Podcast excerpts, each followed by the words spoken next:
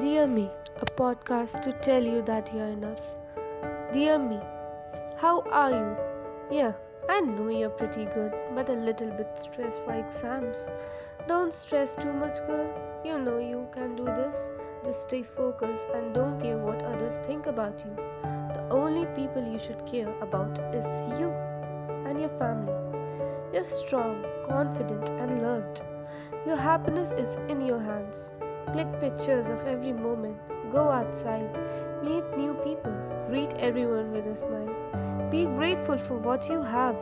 Spend time with yourself. Become the best version of yourself. Do good, but don't expect anything in return. Love you, sweetheart.